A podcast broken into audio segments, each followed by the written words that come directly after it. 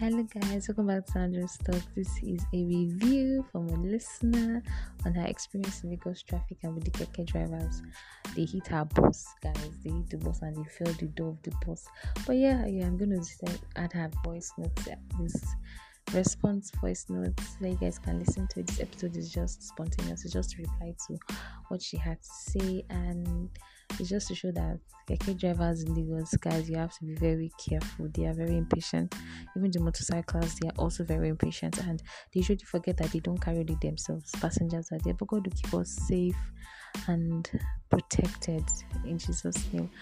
Okay, yeah, shout out to you, Favor. Thanks for replying to our podcast. I am so excited. Thank you, thank you, thank you. This is to show that you guys can send in your voice note about anything you feel on the episodes that you listen to.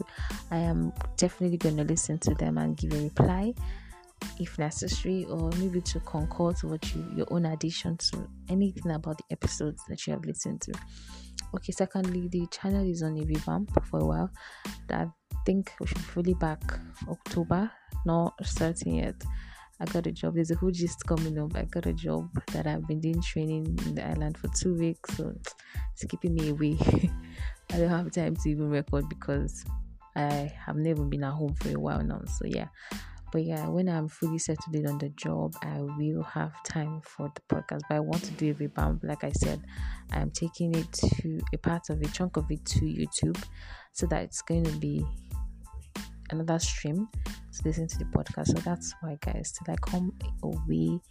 Bye, guys. I love you and God bless you.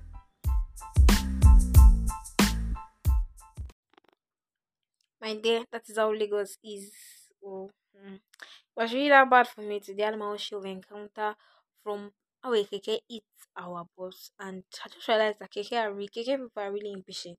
They eat our boss, and the bus driver and the keke started inside traffic.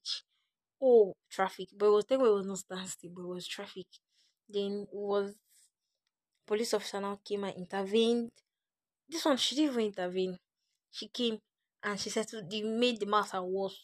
They used like forty five minutes or so begging police woman. It's just Lagos is just full of different people.